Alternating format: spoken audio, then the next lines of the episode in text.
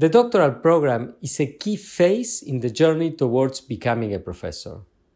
How does one choose the right program for oneself, given the enormous variety of programs, contexts, and countries in which they exist?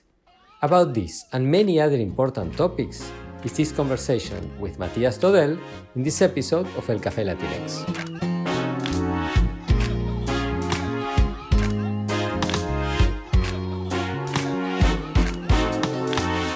What is the experience of being a Latinx or Latin American scholar in the field of communication and media studies?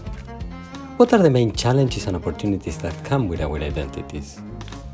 These are the issues that we'll talk about in El Café Latinx, where some of the leading voices in the field will share their professional experiences. Hola, my name is Pablo Boczkowski. I teach at Northwestern University, where I hold the Hamad bin Khalifa Al Thani Chair in Communication.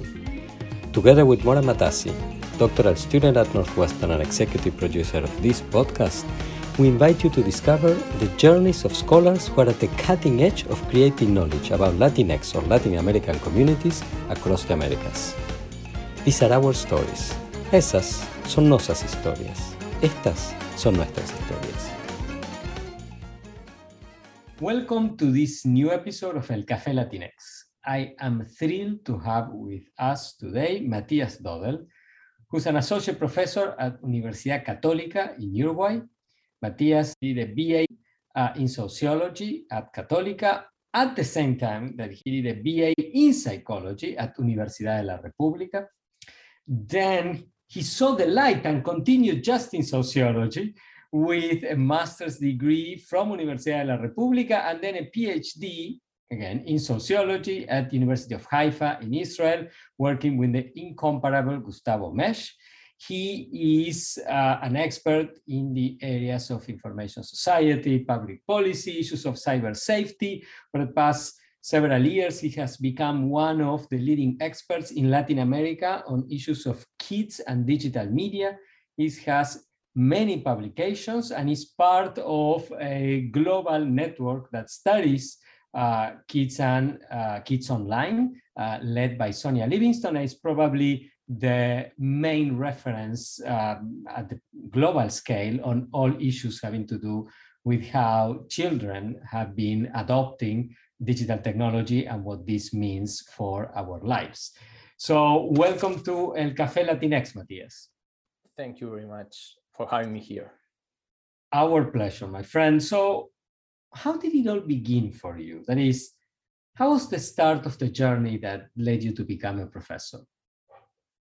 Okay, it probably began in high school when I had to, in Uruguay, you had to choose really, really young if you want to do like a science related career or like humanities related. And I always like both. I like technology and I like social issues and I think I have to thank to prof- to like teachers, but they were actually professors. I, they like taught like professors, not teachers. I love them. Most of my friends did not. Uh, history with the history teacher Cecilia Perez and philosophy and sociology teacher Bonseñor, Ishama Bonseñor, and they they kind of made me realize that I always wanted to understand human behavior, and, and that's that's for me like I always like as a like I like Indiana Jones and I thought I wanted to be an archaeologist, but then I, I realized what archaeologists do every day. And I understood that I didn't like to clean like all things in the desert. But then I began to like I knew from relatively early that my passion was to do research related to human behavior. And as in Uruguay, we don't have a lot of, of lot of options. I wanted to, I, I thought from like from really young that you need to understand the psychological and the social parts of, of human behavior. So I didn't want to choose. and I did two BAs and I, I didn't like, they, they were completely different. Like I didn't have one, like uh, one thing in common in, in Uruguay, like psychology, like the psychology BA is really clinical and kind of dated in some things, not like really science based and science friendly, not everything, but uh, but I had I was really lucky to study sociology with like some people that had like similar frameworks and like concerns about public policy, digital inequality, sorry, sorry, not digital, social inequalities. And there were like CEPAL students. I like I, I went into a research center with there were Carlos Filgueira, Fernando Filgueira, Ruben Kaztman, and younger generations. And then I I finished psychology because I tend to finish the things I do, but uh, I, I feel myself like a social scientist, a sociologist. That, that's the beginning. But then when I why I went into the digital media field, that's a different story. I always like technology, uh, uh, as I told you, and I I love video games. I was kind of nerdy in my early years, more so than than most of my friends. Uh, I always had like scientific curiosity, and really my first academic law wasn't technology; was social psychology, but like not Pichon Riviera group psychology, like North American one, like the one that mixes like social theory with psychological theory. But in in Uruguay, I think in in Rio de la Plata, there are not a lot of things like that. So and I my BA thesis was on conversion. I used like Snow and Kathleen Blee, like idea of like ideological conversion, really social psychology. But I understood that if if I didn't want to migrate to the north, like I had to do something that's more like I could live from this in the south. I really love technology, and I applied to several jobs, like one on health inequalities in the MSP, the National Health uh, Ministry, and another one in the AGESIC, it's the National E-Government and Information Literacy Information Society Agency from the Uruguayan presidency. I got in there. Uh, it was an amazing experience. I, I had a lot to, to contribute to public policy. In Uruguay, you are really, you can, it's like, it's a shorter path to public policy is what some friends, uh, like scholarly friends, we discussed you have a, a, really shorter path to be able to make a difference in public policy. I had an amazing boss, Cristina Zubillaga, and I was able to really design the first National Statistical Office official uh, ICT survey. And I started to read, and in my MA, my supervisor was Tabaré Fernandez. He's not a digital media guy, he's a education inequalities, but I kind of negotiated with him and I told him, I am sure that digital variables could add explain variance to digital inequalities. And after that, it's like I went full into the field. But coming from poverty studies and social inequality studies, I kind of I like to to say to people that are not from digital media that if you understand this phenomenon, this new phenomenon, you will be able to. I am more quanti a quanti guy, but to all and like 12 more explained variance because of the effect of how digital technologies impact other stuff.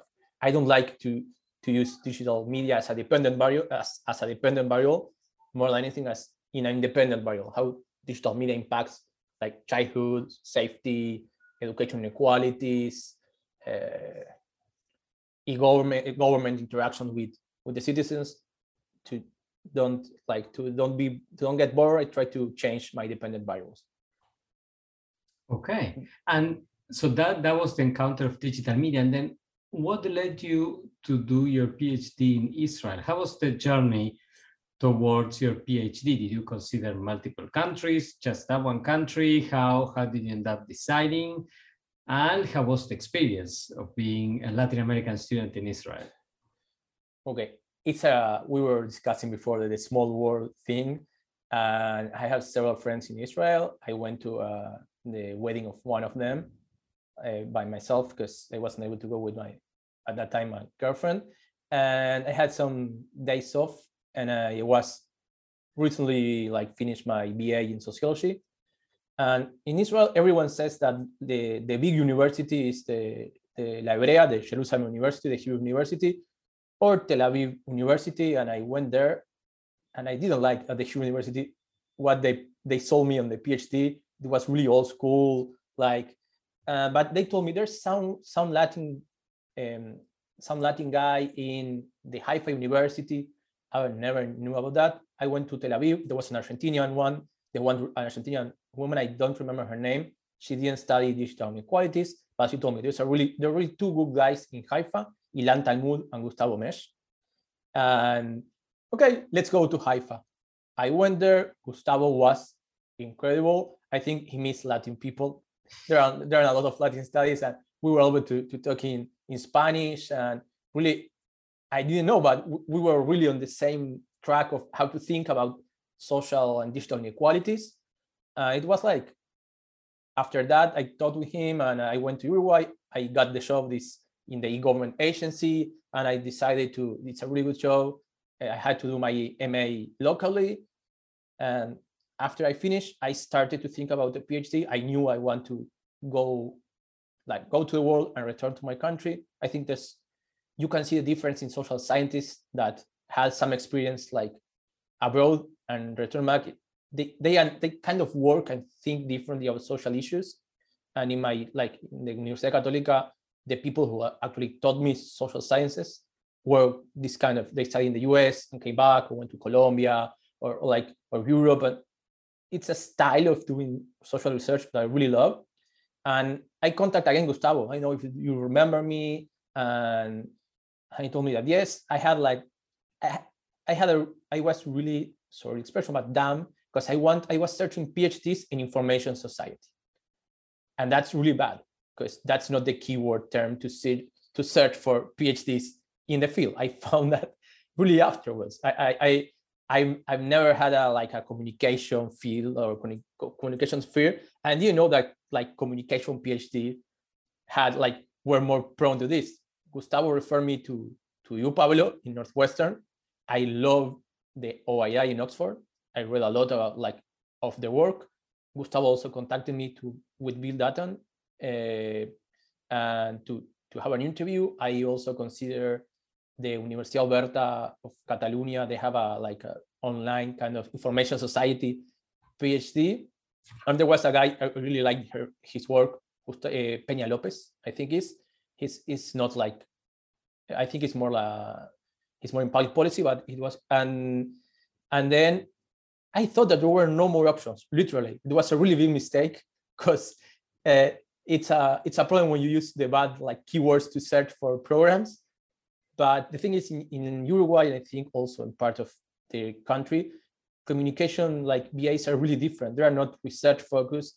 There was no one doing like this type of research uh, in in my in both universities, and also the other people who were doing research in Uruguay in social science. They had another approach. That uh, I wanted to do something methodologically sound, um, quantity approach, and really I thought that those were my only options it's crazy, but really you need to grow the, the scope of like keywords that when you search for PhDs.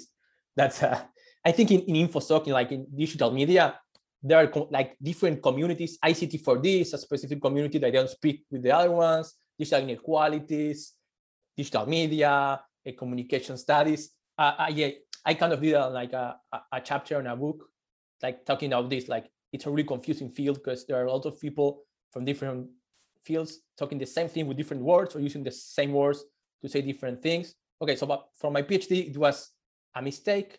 I wanted to go to Oxford. I had a really nice interview also with you. The thing in the US, the the doctoral programs are really heavy on time and, and intensity.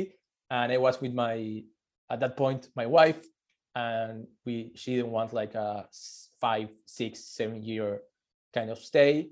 Uh, we went to Oxford. She didn't like Oxford, like the climate. That's I I don't know what that was uh, uh, a no a no no go. Like after we had really like we she had a, a, cousin of a cousin and he, he was amazing, but she didn't like Oxford. And also this potential supervisor. After I read Gustavo, I told Gustavo, I want to to do this with you. That, that's the that's the things I want to do. I read some paper of of his preparing like the declaration of intent and he was like doing social inequalities social inequalities in a digital setting uh, gustavo was i think if i had i was really lucky to get to bump into people that were really really good people and helpful people in uruguay with this center ipes uh, juan bogliaccini eh, Santiago López, eh, sorry, Santiago Cardoso, este, Paula Alegre that he's no longer with us, a lot of people, Majo Alvarez, that, that were really, there's a culture in social science in Latin America, it's really like not really friendly. And I always bump into people that try to elevate me, don't use me as, like, don't pay derecho de piso or barre el piso. And Gustavo was uh, other, I think one of them, the, he gave me a lot, he gave me the interviews. I wasn't even considering Haifa, but a lot of people told me you need to seek a PhD supervisor. It's more important than, than, than the program if you want to do a, like, a more European like PhD. And after I I, I, I like really like what Gustavo wrote, and we had another interview. He read my MA thesis. I think if you do an MA, you need to know that the tribunal will read your thesis and no one else. And no, it, it's it, it, also your BA thesis is it's even worse. But uh, and Gustavo read all the thesis, and he really liked it because I think we, we kind of had a similar approach to to think social inequalities in digital setting, and actually. Uh, he helped me a lot in Israel. The thing is, when you need to translate your certificates and your thesis to Hebrew, it's it's expensive to official translating, but like supply and demand, uh, it, it's more expensive in Hebrew. And Gustavo kind of said, "Okay, no, I read this, and he's he's okay." And in Haifa, not in your university, but in Haifa, in Israel, they have a Latin kind of middle, like uh, how do you say in English? This this one one person, Asher Kornblau, that he's in charge of making Latin people easier, all the like uh, trámites, all the procedures and administrative stuff. Like in the our big crisis 2020, 2001, 2002, 2003, there were lots of Argentinians people that went like migrated to Israel due to economic reasons, some Uruguayans too, but it was a huge crisis. And their administrative procedures are kind of complex. Israel is Middle East, even if sometimes people think it's like a, a Western country. It's Western plus Middle Middle East, and like you need to fight more for like for the norms. And Asher was amazing. They made me really easy the process of like getting into university. I got a scholarship to work with Gustavo. Uh, my wife like more Israel and Haifa. We both have some family. They are not in Haifa, but she I pushed her to do a, an MBA at University of Haifa, and it wasn't my A plan, but it was what I what I got. And I, I really got a lot from from the PhD. I think Gustavo was a a really important part. So my advice is look for supervisors, also perhaps for previous talents, students, or or someone who knows that, that people. If not, you are going to end like PhD comics and PhD life that I I had the the like the bad PhD experience with thesis, but I never have a bad PhD experience with my supervisor. And I also like he really helped me to to create more networks, like being in a Latin American scholar. If you don't have networks outside, it's really difficult. But I got I got into like a LSE and Kids Online network. They also not only from Gustavo, this is a small world. Ellen Helsper was a really integral part on that. I met her at a at a World Internet Project meeting, but she also knew Gustavo and also the ASA, American Sociological Association Network. So in my case, I had a really good experience with the supervisor, and the university really helped me. And I also was able to return to like to finish my PhD while also trying to return to Uruguay because academic positions are there are a lot, and it was really helpful for me.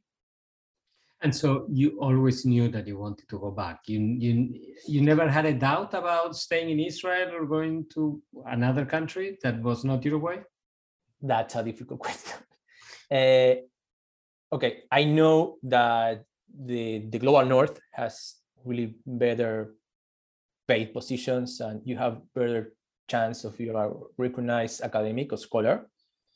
And the thing is, I was already married. We were planning to have children, and Uruguay, particularly Montevideo, and in certain like neighborhoods and certain like socioeconomic level, is a really good place to to like for for child care and for, for like growing up uh, in terms of that Israel is really it's a little place, but it's really harsh. Like the culture is like really you are in the Middle East. I think people don't actually understand that the health system here in Uruguay. My wife has migraines. You go to like a we have a, a emergencies mobile emergencias móviles. You call the ambulance. It's they don't charge like a one two thousand k to come. They come to you. They give medication, and it's more like Latin in some things. Uruguay as a is really stable politically, and yes, uh, it, I had like two main goals in my life. One was like trying to make it in the scholar field, but also had to raise a family in a really nice setting. My wife is is she's not academic. I think that changes if you are like full academic full academic couple couple or not, or if someone like can can leave. And we also have like a, an arrangement, that like a couple arrangement that it's a, we wanted to to develop our careers, both of us, not not one. So Israel was a possibility, but the thing is, as is a, like I think it's still the global north, and you need to. I, I had to do a, like a postdoc to be able to apply to positions, and my for me the main thing is in Uruguay. I felt that I could do more for the for the like public policy than in other countries. The the path to influence public policy, I think in Latin America, but particularly in Uruguay, is really short. If you if you are good, at least if you're not, if you are decent, I don't know if I'm good. I know that I'm, I'm not. I don't believe myself to be a bad social scientist. Uh, so if you are decent and you kind of work with passion and with like rigorous methodology, you have the chance to to make a lot. And I think that's a really good advantage.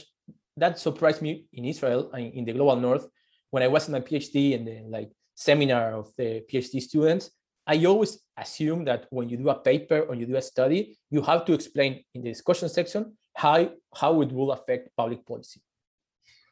Uh, that's not the case in in uh, global north. Perhaps it's like theory per se, or, but for me it was kind of crazy. I, I grew up and I was like socialized in academia that what we do, even if we like to study more theoretical things or more complex models, you need to it needs to have an impact on public policy or on the, on the quality of life of someone. I think that in I, I have high like far more chances to do the, this in Uruguay than than in Israel or in the States or wherever it was.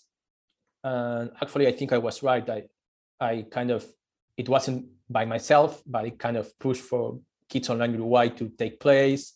I I I have I have traje, I, I brought uh, this project and Helsper and Manderson from digital skills to achieve outcomes. I conducted some surveys. Uh, I'm now I also uh, like a, a a board of like scholars and practitioners and public policy people trying to do like digital citizenship awareness and it's I have more I will have more impact locally here, like not locally in the in the place I am living in Uruguay, but I also wanted the other thing, like trying to have a global network. And I was lucky with Global Kids Online, Patricio Cabello, Alexandre Barbosa, Fabio Senne from Brazil, Chile. They were really helpful. Uh, Guillermo Canela from UNESCO. There are a lot of people with similar concerns. And even if they are not a scholar studying digital media in Uruguay, I was able to like to build a network of Latin American researchers, and also with the help of Sonia Livingstone and Ellen Helsper and Gustavo and other people to discuss not only locally but also globally. There's a really good article in a blog called Razones y Personas that I also write, but for Maria Jose Alvarez, that this idea of public public globally or perish locally or, publish locally and perish globally, we have to pay some cost of living here, but I think the cost is it's okay that we, we can publish globally, but also help locally. Now, following up on that, why do you think the distance between the world of the academy and the world of public policy is so much shorter in Latin America than it is, say, in the US or in Western Europe? Okay there are probably several factors, uh, and this is like an educated guess. one of this the biggest factor in Uruguay is we are a small country. We call our we call our country paisito. If you want to identify someone is Uruguayan or is trying to pass as Uruguayan, if you we, we say paisito more if we are abroad than, than here. And there are there aren't a lot of people. I think that as an industry, academia is not highly developed or specialized, and that's probably a, a, a big factor. Also, there are a lot of places that they hire like scholar or PhD students, or also we don't have a lot of like this idea of doing a PhD outside university and returning is really new. And as I told you, I think you, you could easily tell which scholars like did a PhD abroad and return and the way that they think and I did this they discuss and also the that dialogue with the, the world as a whole, not only local. And the thing is, there are a lot of places to be employed after if you do like a more uh, a scholarly or academic career, and the government tends to be, I think this Cepali, Cepalino, Cepal, ECLAC, sorry, in English is ECLAC, like a style of doing kind of public policy, but from a like at least a theoretic, an academic or scholar theoretical perspective, has really influenced at least in the. In, I speak out loud in America, but only I think it's it's more true to think about the Cono Sur, the southern cone, Uruguay, Argentina, Chile, in some parts. it's more Uruguay, Argentina, Chile, Paraguay, and Brazil, but Brazil is another con- it's a continent by itself. It's I think we don't look enough to Brazil, and in this type of things I do, Brazil has the best like research research center, CETIC.br. They, they do like kids online once a year. It's it's amazing, and they but the thing is it's shorter the path. Perhaps we are more used to. There's no ivory towers like eh, in academia. The towers will fall if they if they're like if they are really really tall. I think that the lack of resources is really bad. By another aspect, lack of resources forces you to to speak with everyone. In Uruguay, Kids Online Uruguay, it's a really like a multi-stakeholder project. I was like the Católica and myself were the like more scholar part. There was AGESIC, it's the, the, the government. Plan Ceibal was another part. We had like the two main public organizations working with children, one part of the project. So like changing that into policy was really easy. UNICEF Uruguay, UNESCO were really critical, but they have contact with like the the education ministry and authority. It, it, it was difficult. There were five organizations with really different agendas. Ah, sorry, OSEA, it's a really uh, Uruguayan. but uh, but we had to work together. We have to make some to meet in the middle. But it was a really good experience, and I think it's in terms of like the project as a whole, not only the the, the like the study, it was really successful. And also in AGESIC, and I, wa- I worked for AGESIC, and I was I was working as a consultant. We were really close. And Plan Ceibal, the, the head of research, we also had worked previously. And this idea of having worked with people and like having like good connections with people, if you are not bad, you, you like the, the, the weak ties, the, the strength of weak ties, Uruguay they are stronger. I know I say because uh, if you don't make a bad impression, there are not a lot of people, and you can't like we were we spoke the same languages. We were all also sociologists in Uruguay. There are not there are not a lot of people with a communication background that study these kind of things. We are mostly sociologists. I think it's a problem. There are also no economists, um, not a lot of poli- uh, po- political scientists in the world. Some of the things I study is pol science or communications, or also psychology. But here it, it's good, but it's not good because I think we don't have enough people. If we had more people, like start like uh, going through academic academic careers on this, I will also could do more. So this is also important.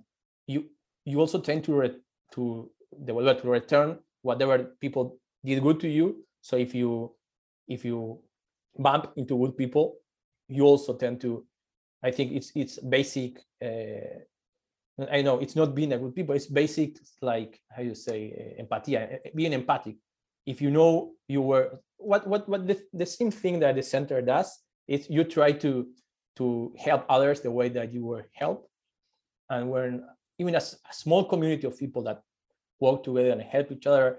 It's a, a colleague of mine, a non-academic in AGESIC, told it's difficult to don't feel that you are doing something good here in the e-government agency. And when you have this community and you feel you are not so much concerned about like credit or like being your own goals, it's easier to create community. There are people I had really bad experiences. I was almost like kicked out of my kicked out of my job because I I got into a field that was from other person, like from other people. This happens and it's it's not okay. I think it, it's happening less, but as there weren't there are not a lot of researchers, some people think that this topic is theirs, and that's also problematic.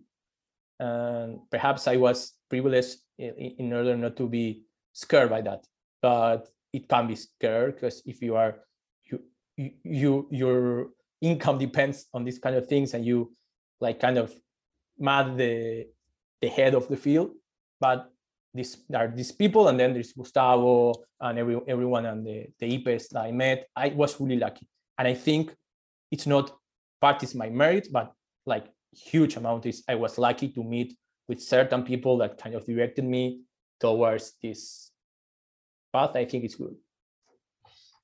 Excellent. So now so that is the experience of being a Latin American scholar working in Latin America, not only in Latin America, in the Southern Cone, not only in the Southern Cone, in the smallest country in terms of population of the Southern Cone. Um, roughly 1% of the population of the US, give or take. Yeah. So you mentioned several times the Kids Online project that uh, led by Sonia Livingstone and the DiSTO Network led by Ellen Helsper, uh, both at the LSE. These are particular Kids Online, a very large and very prominent international collaboration. So what is the experience of being part of a you know, high-end global collaboration from probably one of the smallest countries that but these countries that participates in the network, at least in the bottom quantile, I would assume, in terms of population.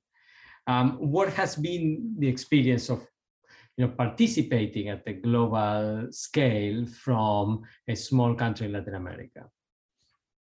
I think there were everyone was really helpful and even they really wanted for us to take part. It's a big project. Governance stuff is complex because Global Kids Online started as like a four pilots, the Argentinian one that didn't continue after this this small study, and so Africa, and I think Philippines and and, and uh, uh, Eastern European country. But then a lot of countries started to. Uh, that was my first reaction. I want this. Like I want this for me for my country. We need this. We have developed well, like gave one computer to every children in the in public schools. We are one of the less unequal countries in the most unequal region in the world, but we have no information about what children do online. And I think when when you have this really good project and you have this passion, people actually. I think Sonia was. We I met Sonia in the presentation of the Chilean Kids Online, and the people from Chile really wanted for us, like really help us, Chile and Brazil, to start to work towards Kids Online. We need the money, and that was eh, funding this is really expensive. Luckily, UNICEF had a like a fund because it was the the special issue of the they, they produce a the state of children worldwide, and that at that time was that, and also the really critical like persons are like people are more important than you think in, in these kind of things. Guilherme Canela from UNESCO Communications, he was based in Uruguay, and Cristina Ponte from Portugal. They were kind of really good connections to, and they wanted for us to get in more Latin American countries to get into the project. Also, you need to have a team willing to to sweat because it, it, it's it's a lot of work. Uh, also, I, I, was lucky to have contact with other organizations of like I work in AGESIC, I knew people from Ceibal. So I think that after after that, and they saw that we were really a multi-stakeholder project, and I think it, it was interesting. Uruguay, you know, people in the US they don't have to justify why you are studying US things. Like it's uh, we need to explain why our countries are interesting, and more so Uruguay, we're really small. But I think that from a like more scientific perspective or social science perspective, Uruguay is interesting. We have like we have a lot of like national level public policies rather than ICT, like on e-government, on device provision. Plan Ceibal is more than one laptop per child because they also provided fiber to fiber optic connection to the schools and educational software and a lot of things that if you study these issues, it should be interesting to, to, to see what's happening there. Also, people don't know that we have a, one of the strongest education inequalities in Latin America. We is first on people who finish public school, like elementary school, but it's the last close to like really, really poor Central American countries in terms of how many finish high school. People don't believe me. So probably you, you would say, no, go find like statistics and like education inequality is awful here. Like, I don't know why, but I, I have friends say we are doing a paper on a paper on how like Ceibal device provision by Ceibal makes an impact, but people uh, want to want expect to, to plan Ceibal one laptop per child decrease education inequality. It won't because you need other things, not only devices. But Uruguay is interesting in terms of of anything related to how like technology affects childhood or inequality or government, safety, etc. So for me, I was like a small children with candy in a candy shop when I met Ellen and I wanted to do this to here. It was for me, that's the thing I wanted to do, like this idea of a sequential nature of digital inequalities and this idea of asking children what they do online instead of, of believing that everyone with a, in my case was if you had a Game Boy, you are kind of stupid and your brain is uh, is uh, uh, involving. There are still people saying this right now, and there's a French guy saying that you lose gray matter if if you are a lot of like several times in the on screen time, and it's actually it's in BBC News in Latin America, and people are concerned and they call me, but what's happened? You say that this and they are so I think it's if you make it a win-win situation and you uh, and you show them that, that it's Uruguay is still important. Every country is important, but it's it's like a, a testing hub for certain things. I think it could, and Sonia and Ellen Helsper, I think, were really helpful in everything. Uh, Guillermo Canela and Cristina Ponte too, and Alexandre Barbosa Ocetic like it's not a Uruguayan project. I always say that Kids Online Uruguay is a, uh, like the child of of the effort of a Latin American network and Brazil and Chile. Because also we need to translate to Spanish. This it's like we, when you do comparative studies, a lot of things can get lost in translation, and you need to to do like a lot of effort, like cognitive interviewing and like trying to improve the quality of the questionnaire. And the, the network was already in this, kind of framework, like a mind frame that uh, we need to do this kind of work. For me, it was a really good experience. And it, it led me to like to publishing papers, not only like great publications, only like scholarly publications. Uh, and for me, it was a really good experience. Excellent. Now, there is a theme that I see emerging in many of um, your answers and the conversation in general, which is the importance of people and relationships. And it seems to me that you have been very good at, um, very successful, let me put it this way, at um, building relationship towards um, doing scholarly work. So if you had to synthesize do's and don'ts so these are the main things that have worked for me, and these are some things that I work that I that I learned that don't work when you're trying to uh, build scholarly networks. What would you say are those do's and don'ts? Okay, first, some clarification. I am really introverted. Besides, in the scholar field, like no, I, I this is I like this, and I'm I, I, I know that I'm more extroverted here. Perhaps I'm more rational. I, I, it's common. I, am like a fish in water. It's not the same like on offline. I really thought I was really bad making good connections or networks, and it's difficult for me to make new friends outside these settings. So the first is don't be afraid if you are like more timid or introverted.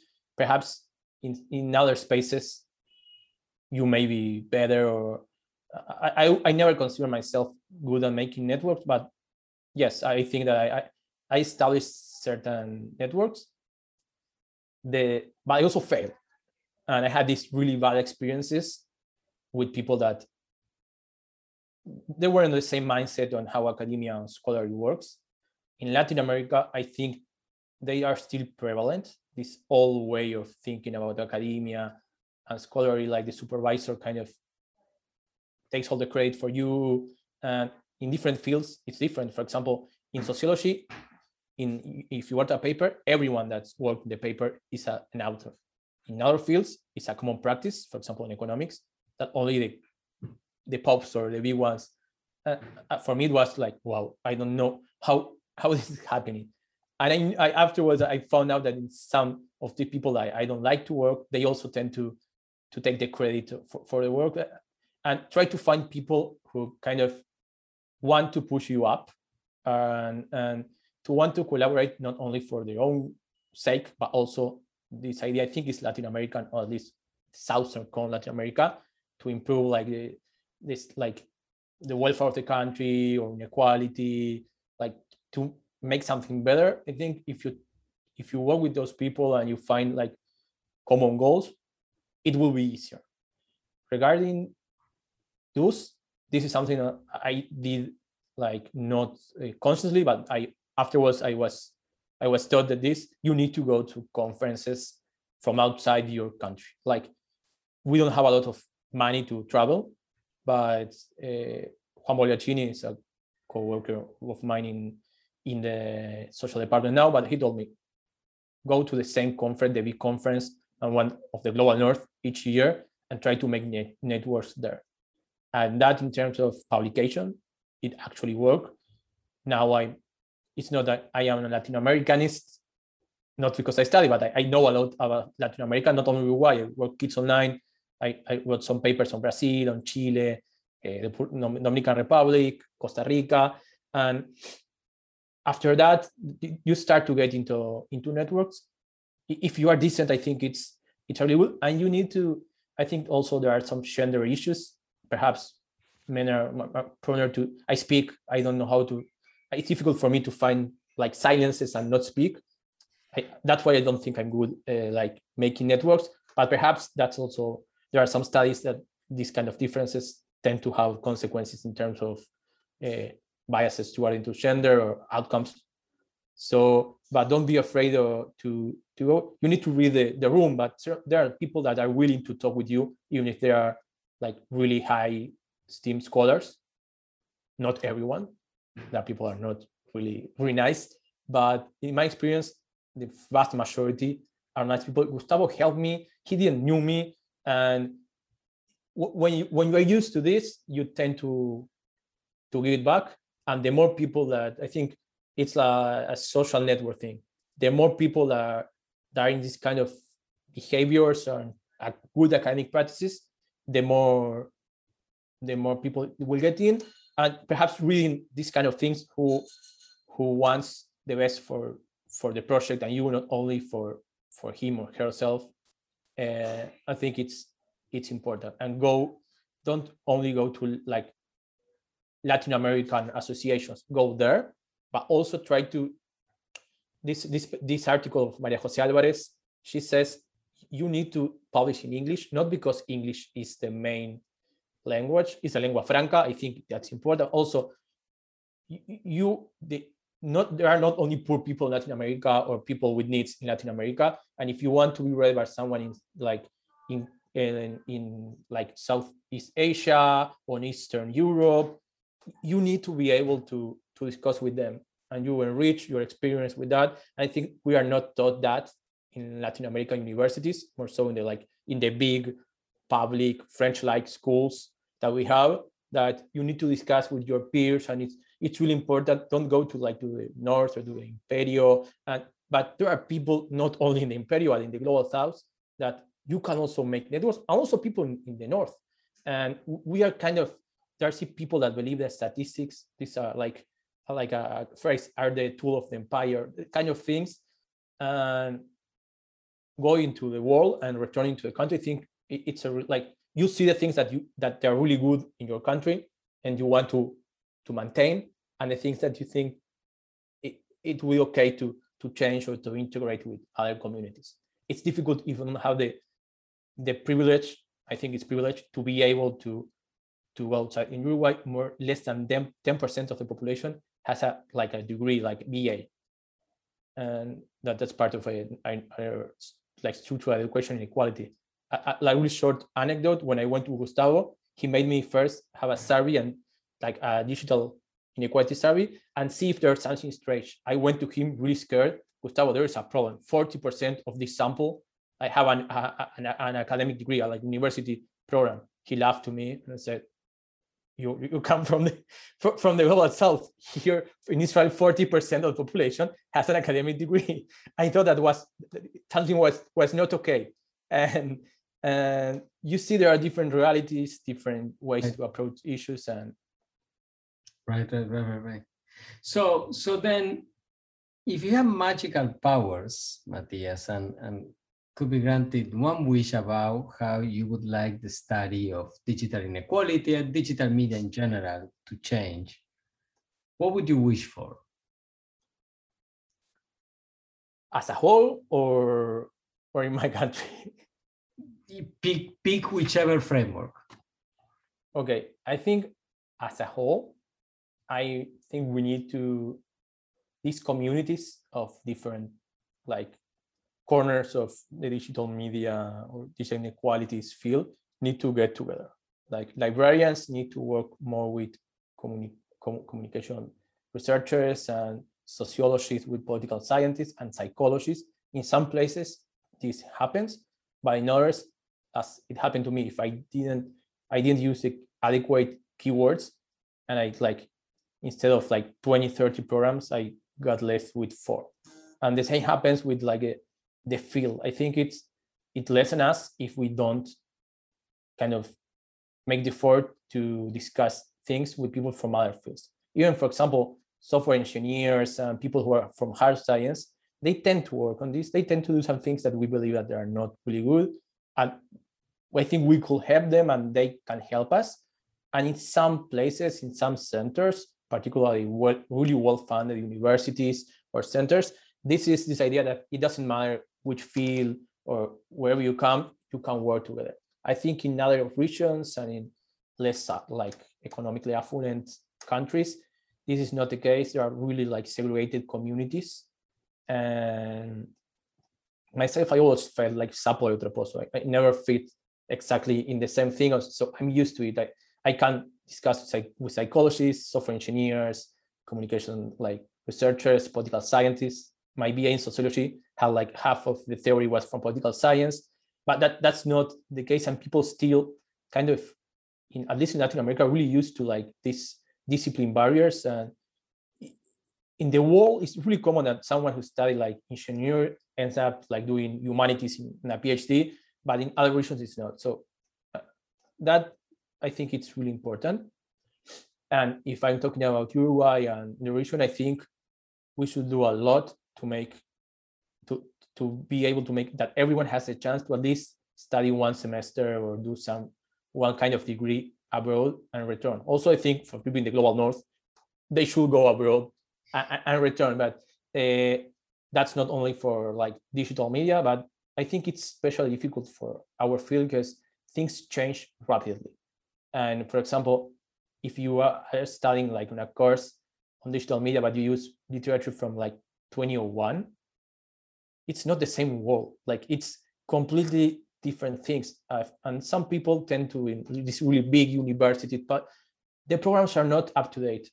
I don't know if it's because most of the literature is in english and people don't like to read in english or or you can't put literature in english that's an issue but it's like starting a race uh, like a car race by foot it's it's not okay and the the the outcomes of what we produce like in these fields if we are not up to date will will be hindered like will be lower i think that is important but as i said i, I recognize that i had the lucky i know if luck. I have my family that helping support. I got a scholarship.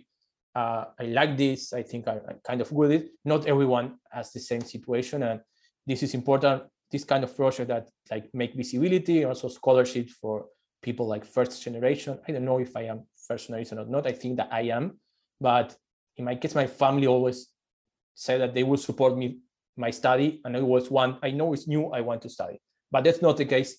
Uh, some people have to work really a lot to get to like to finish a BA. I was lucky to to do work, but do with both BAs, the two BAs, and I think it's these two things, like okay. lower the barriers of entry for for our like for different fields, and trying to encourage Latin American researchers to to discuss more like globally.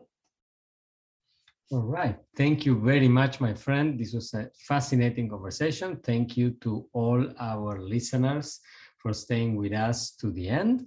And I invite everybody to join us for the next episode of Café Latinx. Thank you, Matias. Thank you, Paulo. Thank you, all the uh, Latinx digital, digital